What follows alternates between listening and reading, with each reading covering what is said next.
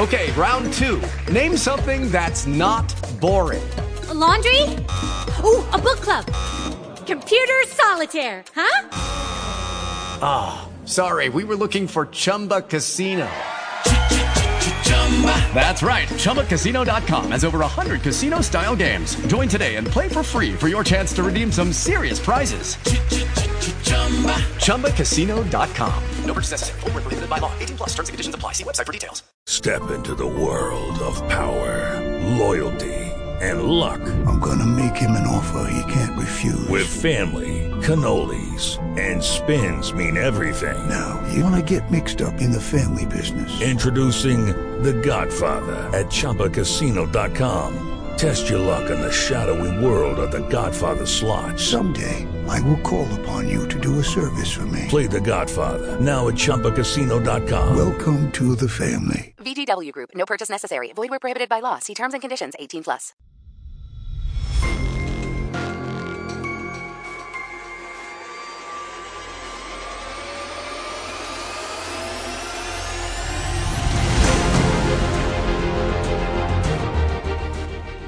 Welcome to the Old Time Radio Netcast Network. I'm your host, Andrew Rines, and let's get into this episode.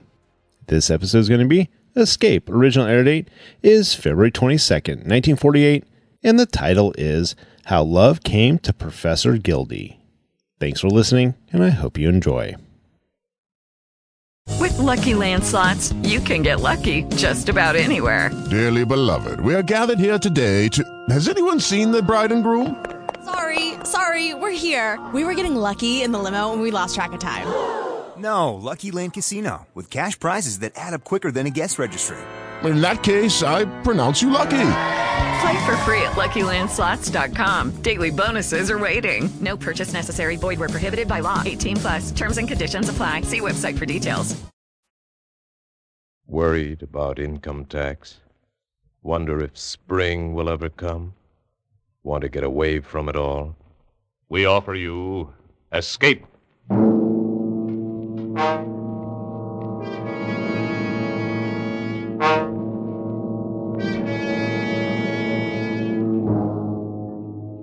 were alone in your book-lined study, listening to the idiot gibberings of a parrot, and beside you, caressing you, is an invisible thing, a loathsome thing from which you must escape.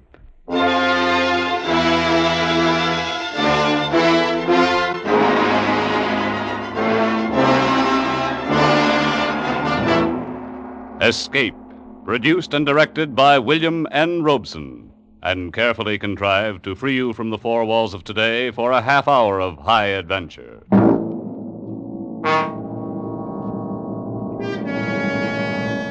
Tonight we escape to the West End of London, to a little house just off Hyde Park, where lived a man who didn't like people. Tonight we escape in the remarkable tale of Robert Hitchens, How Love Came to Professor Gildy.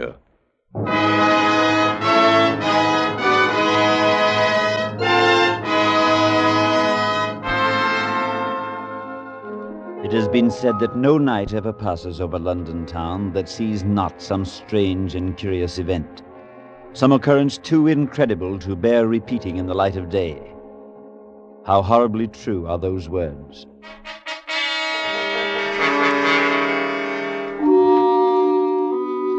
It's been over a year now since the night I first met the amazing Professor Gildy. I had delivered a sermon at the rectory of St. Swithin in the East End and was passing through the foyer in departure when I was accosted brusquely by an odd little man, remarkably sharp-featured, his face adorned by a pointed black goatee. Pardon me a moment, please. I believe you're Father Murchison? Yes, that's right. But I don't think I've had the pleasure of... Perhaps you've heard of me. My name's Gildy, Professor Gildy. Gildy? Why, yes, you're the famous psychologist. Yes, psychologist, biologist, anthropologist, philosopher, and that takes care of that. Sir, I never attend religious services. It appears you've done so tonight. I came for one reason, to hear you. Find out why an otherwise normal colleague of mine thinks you're the most convincing speaker he's ever listened to. And did you find out? No. Your talk was intelligent, logical. Therefore, it could never convince anybody of anything. Thank you. You're a direct man, Professor Gildea. No time to be anything else. I'd like to have you dine with me, Father Murchison. Say a week from tonight, 7:00. I live at 100 Hyde Park in the West End. Can't we make it 2 weeks? I'm preaching at St. Saviour's that night, just round the corner from the park. And I'm afraid it'll have to be nearer 8:30 than 7. The service isn't over so early. We can't even agree on a time for dinner. Very well, 8:30, 2 weeks. Good night, sir.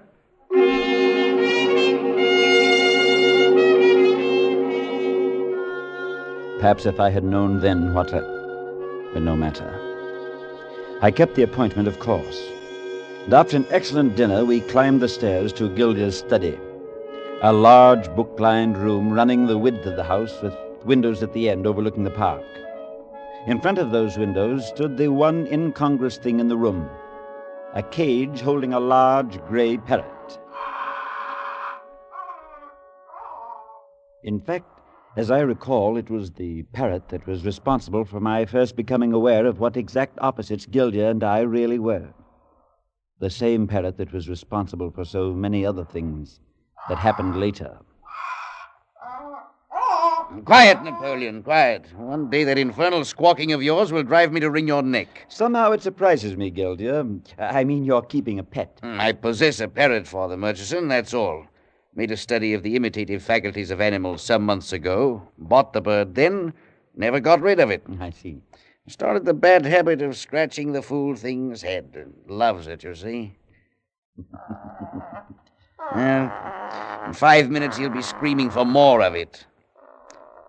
Why would it surprise you so much if I kept a pet? Well, because I believe you're the most self-sufficient man I ever met. More than that, actually.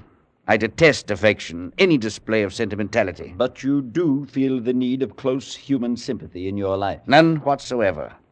A reasonable amount of companionship, naturally, but that's all.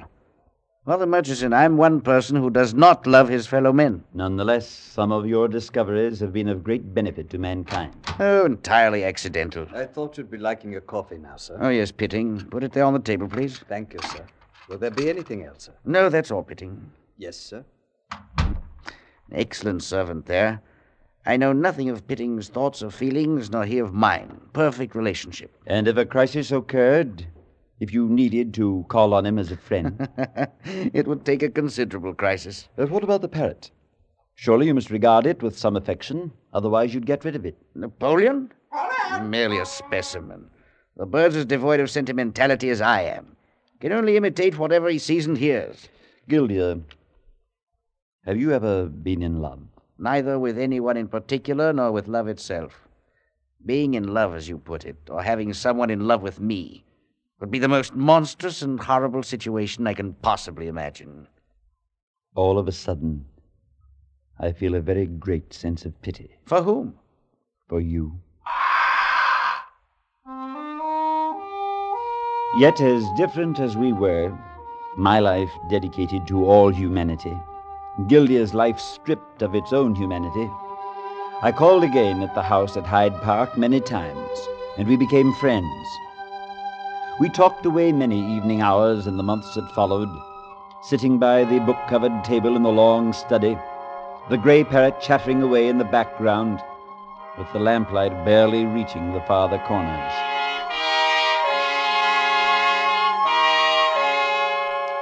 It was on such a night not long ago that the thing began.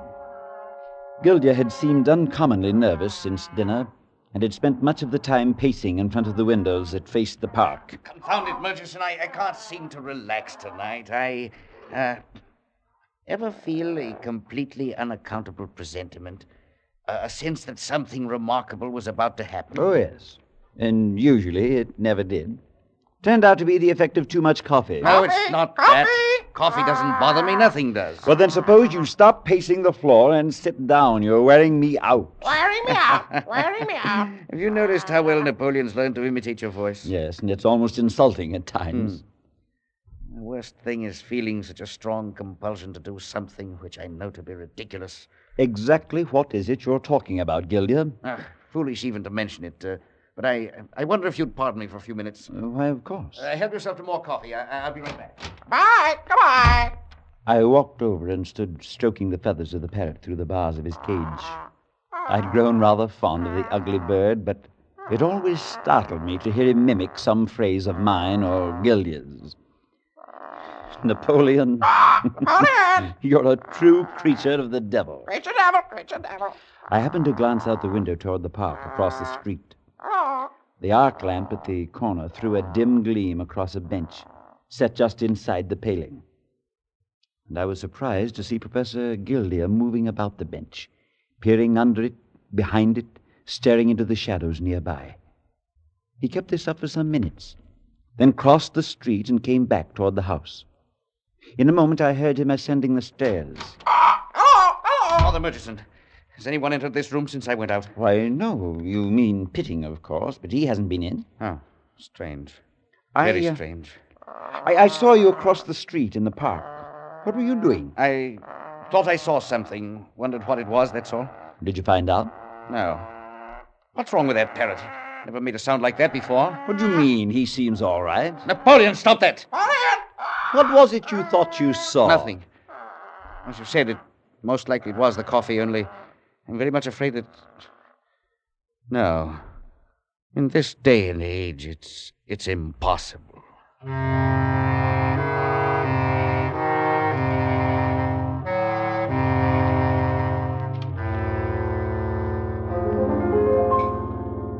It was nearly a week later that I received a phone call in my quarters at the rectory.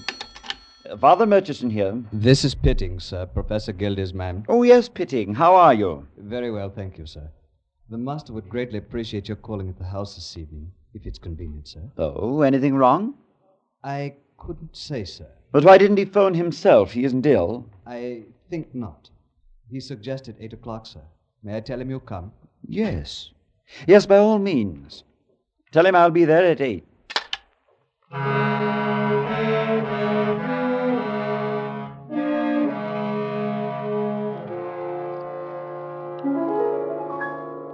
There's no use beating about the bush, Father Murchison. I am nervous. Of course I am. Plenty of reason for it. You're working too hard. Now I'm working too hard. The other night it was coffee. As a matter of fact, it's neither one. Be quiet, Napoleon. Maybe you'd better tell me what is the matter, Gildea. Do you feel the presence in this room of anyone beside the two of us? Well, there's Napoleon, of course. No, I don't mean the parrot. He senses it, too, though. Senses what? When you were here last week, I left the house for a few minutes, you remember? Yes. I'd been watching someone sitting on that bench across in the park, a shadowy sort of figure. I had to find out what it was. But you found nothing. You told me when you came back. That's right. But I'd left the front door open. And when I came back in, I felt suddenly that someone or something had entered ahead of me. Oh, now really, Gildea. I knew also that they'd found their way to this room. But I was here all the time. No one came in. Father Murchison, whoever or whatever came into the house that night came into this room, is still here right now. You, Gildea. A scientist. Yes. Ridiculous, isn't it? But it's true. I'm only able to feel its presence. Napoleon can see it. Look at him now. Wouldn't you say he was watching something over there in that far corner of the room? No, I'd say he was just being as foolish as a parrot usually is. You, skeptic? About this, yes. You've been working too hard. You need a vacation. I haven't told you the worst part of it. Would you say that I'm an attractive man? Frankly, no. Oh, I suppose to a certain type of society woman? No. That's not what I'm talking about. Well, then, what are you talking about? I don't know whether this intruder is a woman, man, child, animal, but whatever it is, it holds a vast affection for me. What? Can you imagine anything so utterly monstrous, horrible? Murchison, the thing is in love with me. Love me! Love me! Ah!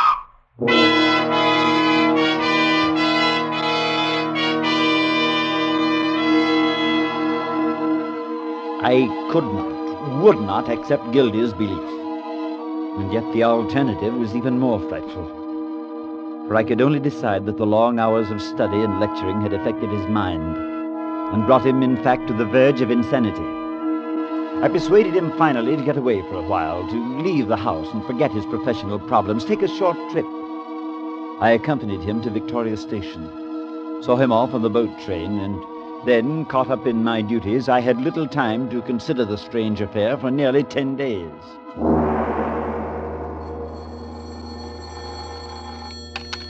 Father Murchison here. I hope I haven't disturbed you. Professor Gildea, then you're back in London. Oh, yes, I've been back for 3 days. You should have called me.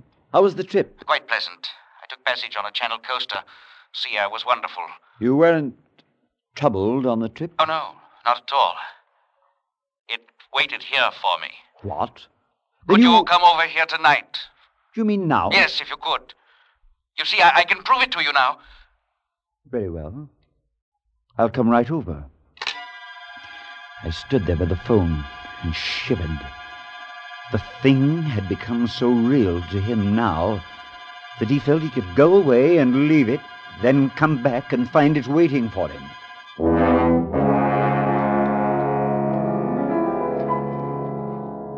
That's why I didn't call you when I first came back. I wanted to be sure. So I've waited 3 days, and every day has been worse than the one before. In what way? What do you mean? I mean the thing was waiting for me here. Glad I was back, fawned all over me. Came more insistently obnoxious all the time. You mean you've seen this thing, heard it? No, I haven't seen it, haven't heard it, but I know it's here. I can feel it, sense it. Try to put it in words and it becomes absurd. If you'd like some unsolicited advice, call in a doctor, have him look you over. And what doctor in London knows any more about the human mind than I do? I know, but when it's your own mind... No, you're thinking of hysteria, hallucination. I know all the symptoms. It's not that simple. Anyway, I told you I'd prove it to you. Now, you'll notice I've thrown a cover over Napoleon's cage. Yes, I've been wondering about it. Part of my proof.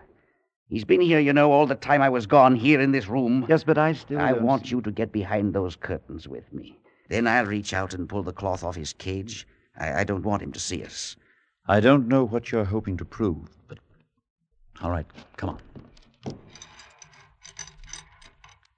Ready? I'll uncover him.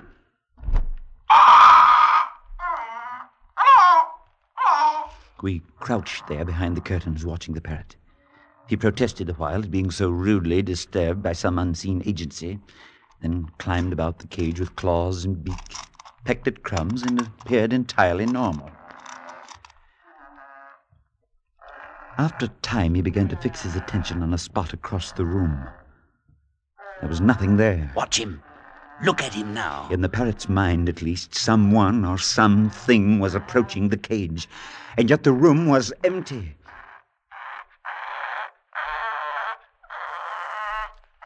Whatever it was apparently had reached the cage now, and Napoleon welcomed it with friendly chortling.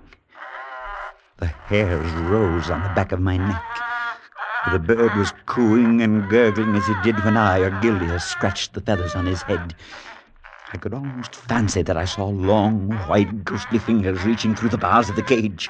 Watch him, and listen to him. He's talking to the thing, imitating it. See what you think.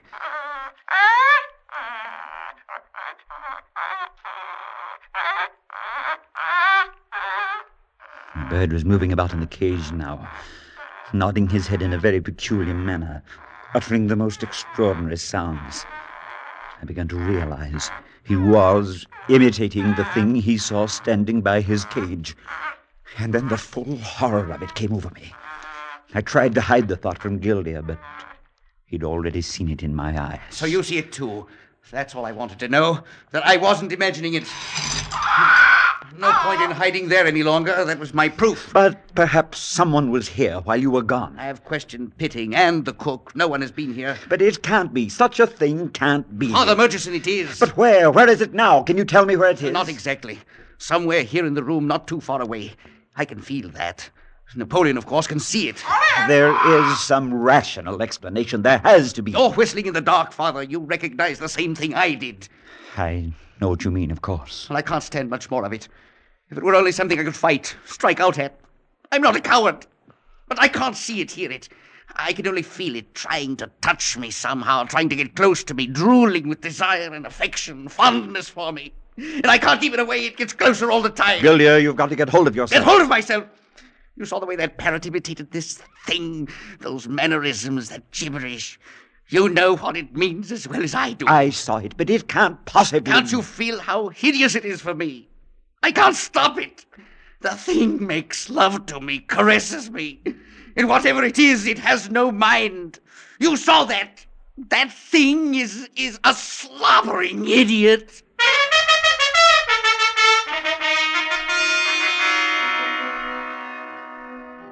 I walked home at a late hour, trying desperately to think of some reasonable answer to the whole strange affair. I could not accept Gildea's explanation of the actions of the parrot, though the bird had produced an extraordinary illusion of an invisible presence in that room. In a day gone by, perhaps I might have been called in to deal with an evil spirit. I thought of retribution. Gildea had always borne an unnatural distaste for human love. Was he now being forced to endure the unnatural love of a monstrous being as punishment? I cast such thoughts away from me. Yet I could not quite accept the only other reasonable solution, that my friend was insane. It was very late when I fell asleep.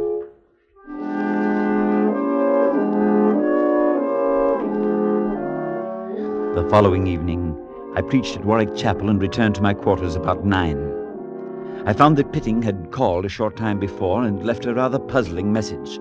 Implore that you come to Hyde Park at once. Otherwise, I cannot answer for the consequences.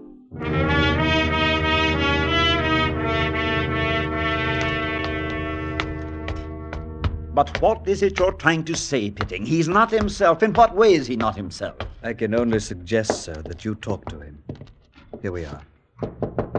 Yes, come in. I'll leave you now, sir. Oh, Murchison, come in. Gildear, what in the name of heaven is wrong? Pitting said that you'd been upset. Pitting, an inhuman machine. What happened? What did he do? Nothing. That's just it. Nothing. But I don't know. Oh, you warned me about it once, said I'd meet a crisis, need him as a friend, and he wouldn't be there. Well, it happened. Look here. I'm going to call a doctor. I've never seen you in a state like this before. No, I don't need a doctor. I'm all right now. A little while anyway. At least I think I am. Then what was it? What happened? That thing touched me. Really touched me. I mean, for the first time, it's only been trying to before. The only way I can put it, it rubbed itself against my soul. Oh, it was horrible. Now, Gildear, Don't tell me to get hold of myself. I know what I'm saying. I'm sorry. But if you'd felt it for yourself, you'd know what I mean. It was disgusting, filthy. If it had lasted one more minute, I know I should have gone screaming mad. But you don't feel it now? No, not now. I lost my head, I guess. I struck out with my fists, I tore at myself, screamed for help. Pitting came and thought I was drunk. But I could feel it touching me, sickening, soft and tender, inside of me. But it left you then, you forced it away. Yes, but it's still in this room, somewhere. But it hasn't tried to touch me again. Well, that settles it. Gildear, you're leaving here tonight. It didn't follow you when you took that trip before, it stayed here. That's one way you can be free of it. Then, you believe in the thing, too. Believe it's real. It's real for you, and that's enough. Now, if I remember it, you're giving a lecture at Oxford the last of the week. You're going on up there now. I'll help you pack. Well, I could do that. I could stay at the Grosvenor tonight and take a train in the morning. It's right near the station. And it's all agreed. Wait. Look at Napoleon. It's standing there by his cage. He's talking to it, imitating it. Can you imagine what that thing must look like? Never mind. Let me help you start packing. But I didn't tell you what it really did this evening. What came the closest to driving me insane. It doesn't matter. The thing kissed me, Murchison. But not from the outside. What? I could feel it, warm and wet, kissing my lips from the inside.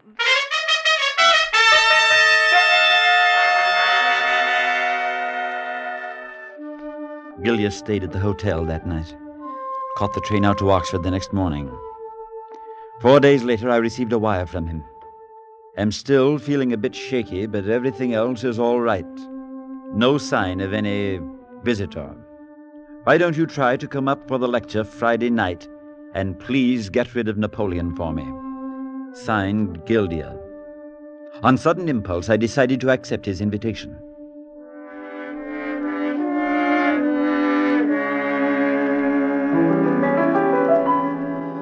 My train was late, and I arrived at Oxford with only time enough to go directly to the seminar. I slid into my seat just as Gilder was introduced and began his talk. He was pale and perhaps a bit drawn, but seemed otherwise composed and in control of himself. As I sat there, my mind wandered away from his talk, seeking some solution for the horrible problem which I regarded as being as much my own as Gilder's. I decided I would try to persuade him to sell the house in Hyde Park Place, since his strange fixation seemed to be bound up with it, and try to find lodgings elsewhere. Some 10 minutes passed when suddenly I noticed Gilder was becoming very nervous. He faltered in his talk. He seemed to be confused. He stood there on the platform, deathly pale, his hands out as though pushing something away from him. I knew what was wrong. I say, what's happened? Something's wrong. Pardon me, please. Could I get through? Pardon me. Let me get to him, please. I'm his friend. Gilder, can you hear me? Father Murchison? Yes. Everything's all right. It came here, found me out. It rubbed up against me on the platform. It's no use. Take me back to London.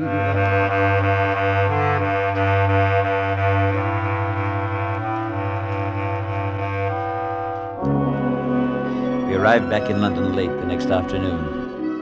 Gilder was a broken old man. He shivered continually, trembled as though shaken by a chill. He claimed to sense the awful presence of that thing always nearby us, accompanying us. And he was constantly terror-stricken lest it might try to touch him again. I stayed with him in the house in Hyde Park, and as night drew on, we sat in the long, book-filled study on the second floor. Pitting brought coffee to us, and then withdrew.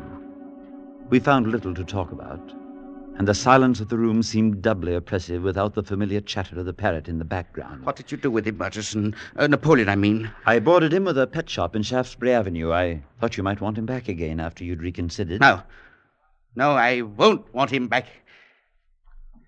You still can feel its presence, can't you? No, Gilder, I'm afraid I can't. I wish to heaven I couldn't.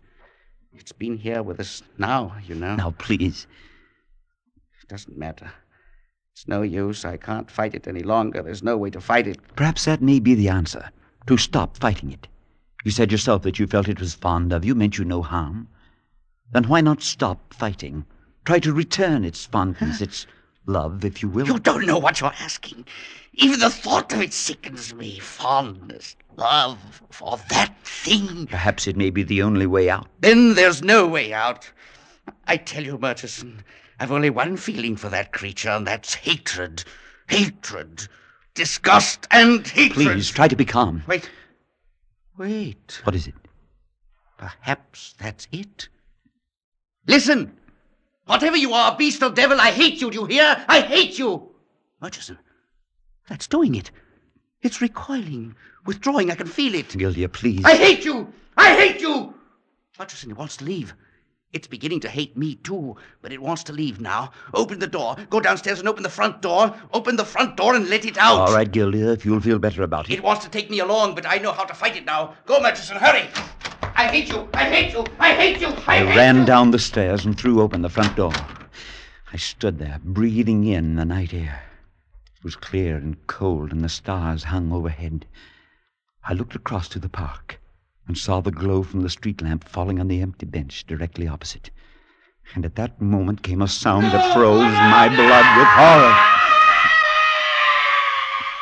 I stood there, paralyzed, unable to move. Seconds passed, perhaps minutes, I don't know. I don't know how long I stood there. I glanced across at the empty bench, and for one moment thought I saw a shadow sitting on it. A vague shadow as Gilder saw it one night weeks before. And then the bench was empty, and I heard Pitting running down the stairs. Come quickly. Professor Gilder, he... It was his heart, I think. Yes. Yes, I believe it was his heart. But he's... Father Murchison, he's lying up there, sir. He's dead. Dead? Dead, Pitting? I hope so. I sincerely hope so.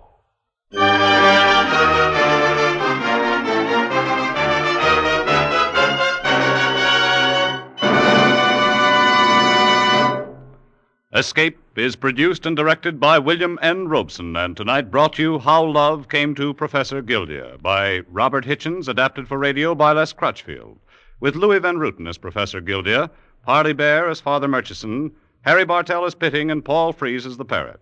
Music is conceived and conducted by Cy Feuer. Next week...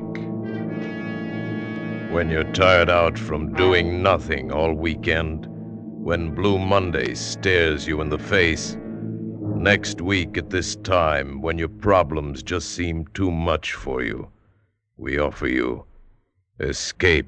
Next week, we bring you another exciting story of high adventure. Good night, then, until the same time next week, when once again we offer you Escape. This is CBS, the Columbia Broadcasting System.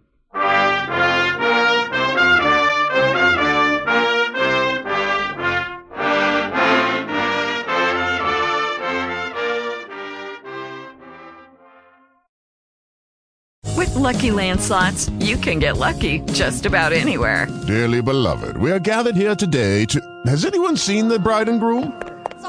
Sorry, we're here. We were getting lucky in the limo and we lost track of time. No, Lucky Land Casino, with cash prizes that add up quicker than a guest registry. In that case, I pronounce you lucky. Play for free at LuckyLandSlots.com. Daily bonuses are waiting. No purchase necessary. Void where prohibited by law. 18 plus. Terms and conditions apply. See website for details.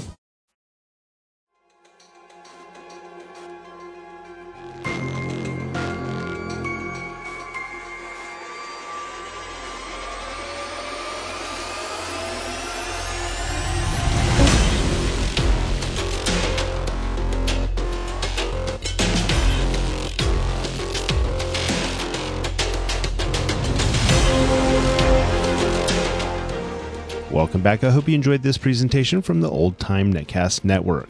For more great shows, go to otnetcast.com. Don't forget to like and rate this episode in your favorite podcatching client. Follow this show on Facebook by going to otnetcast.com/Facebook. This episode is covered under the attribution, non-commercial, share-alike copyright. For more information, go to otnetcast.com/copyright. Thanks again for listening, and I hope you have a great day.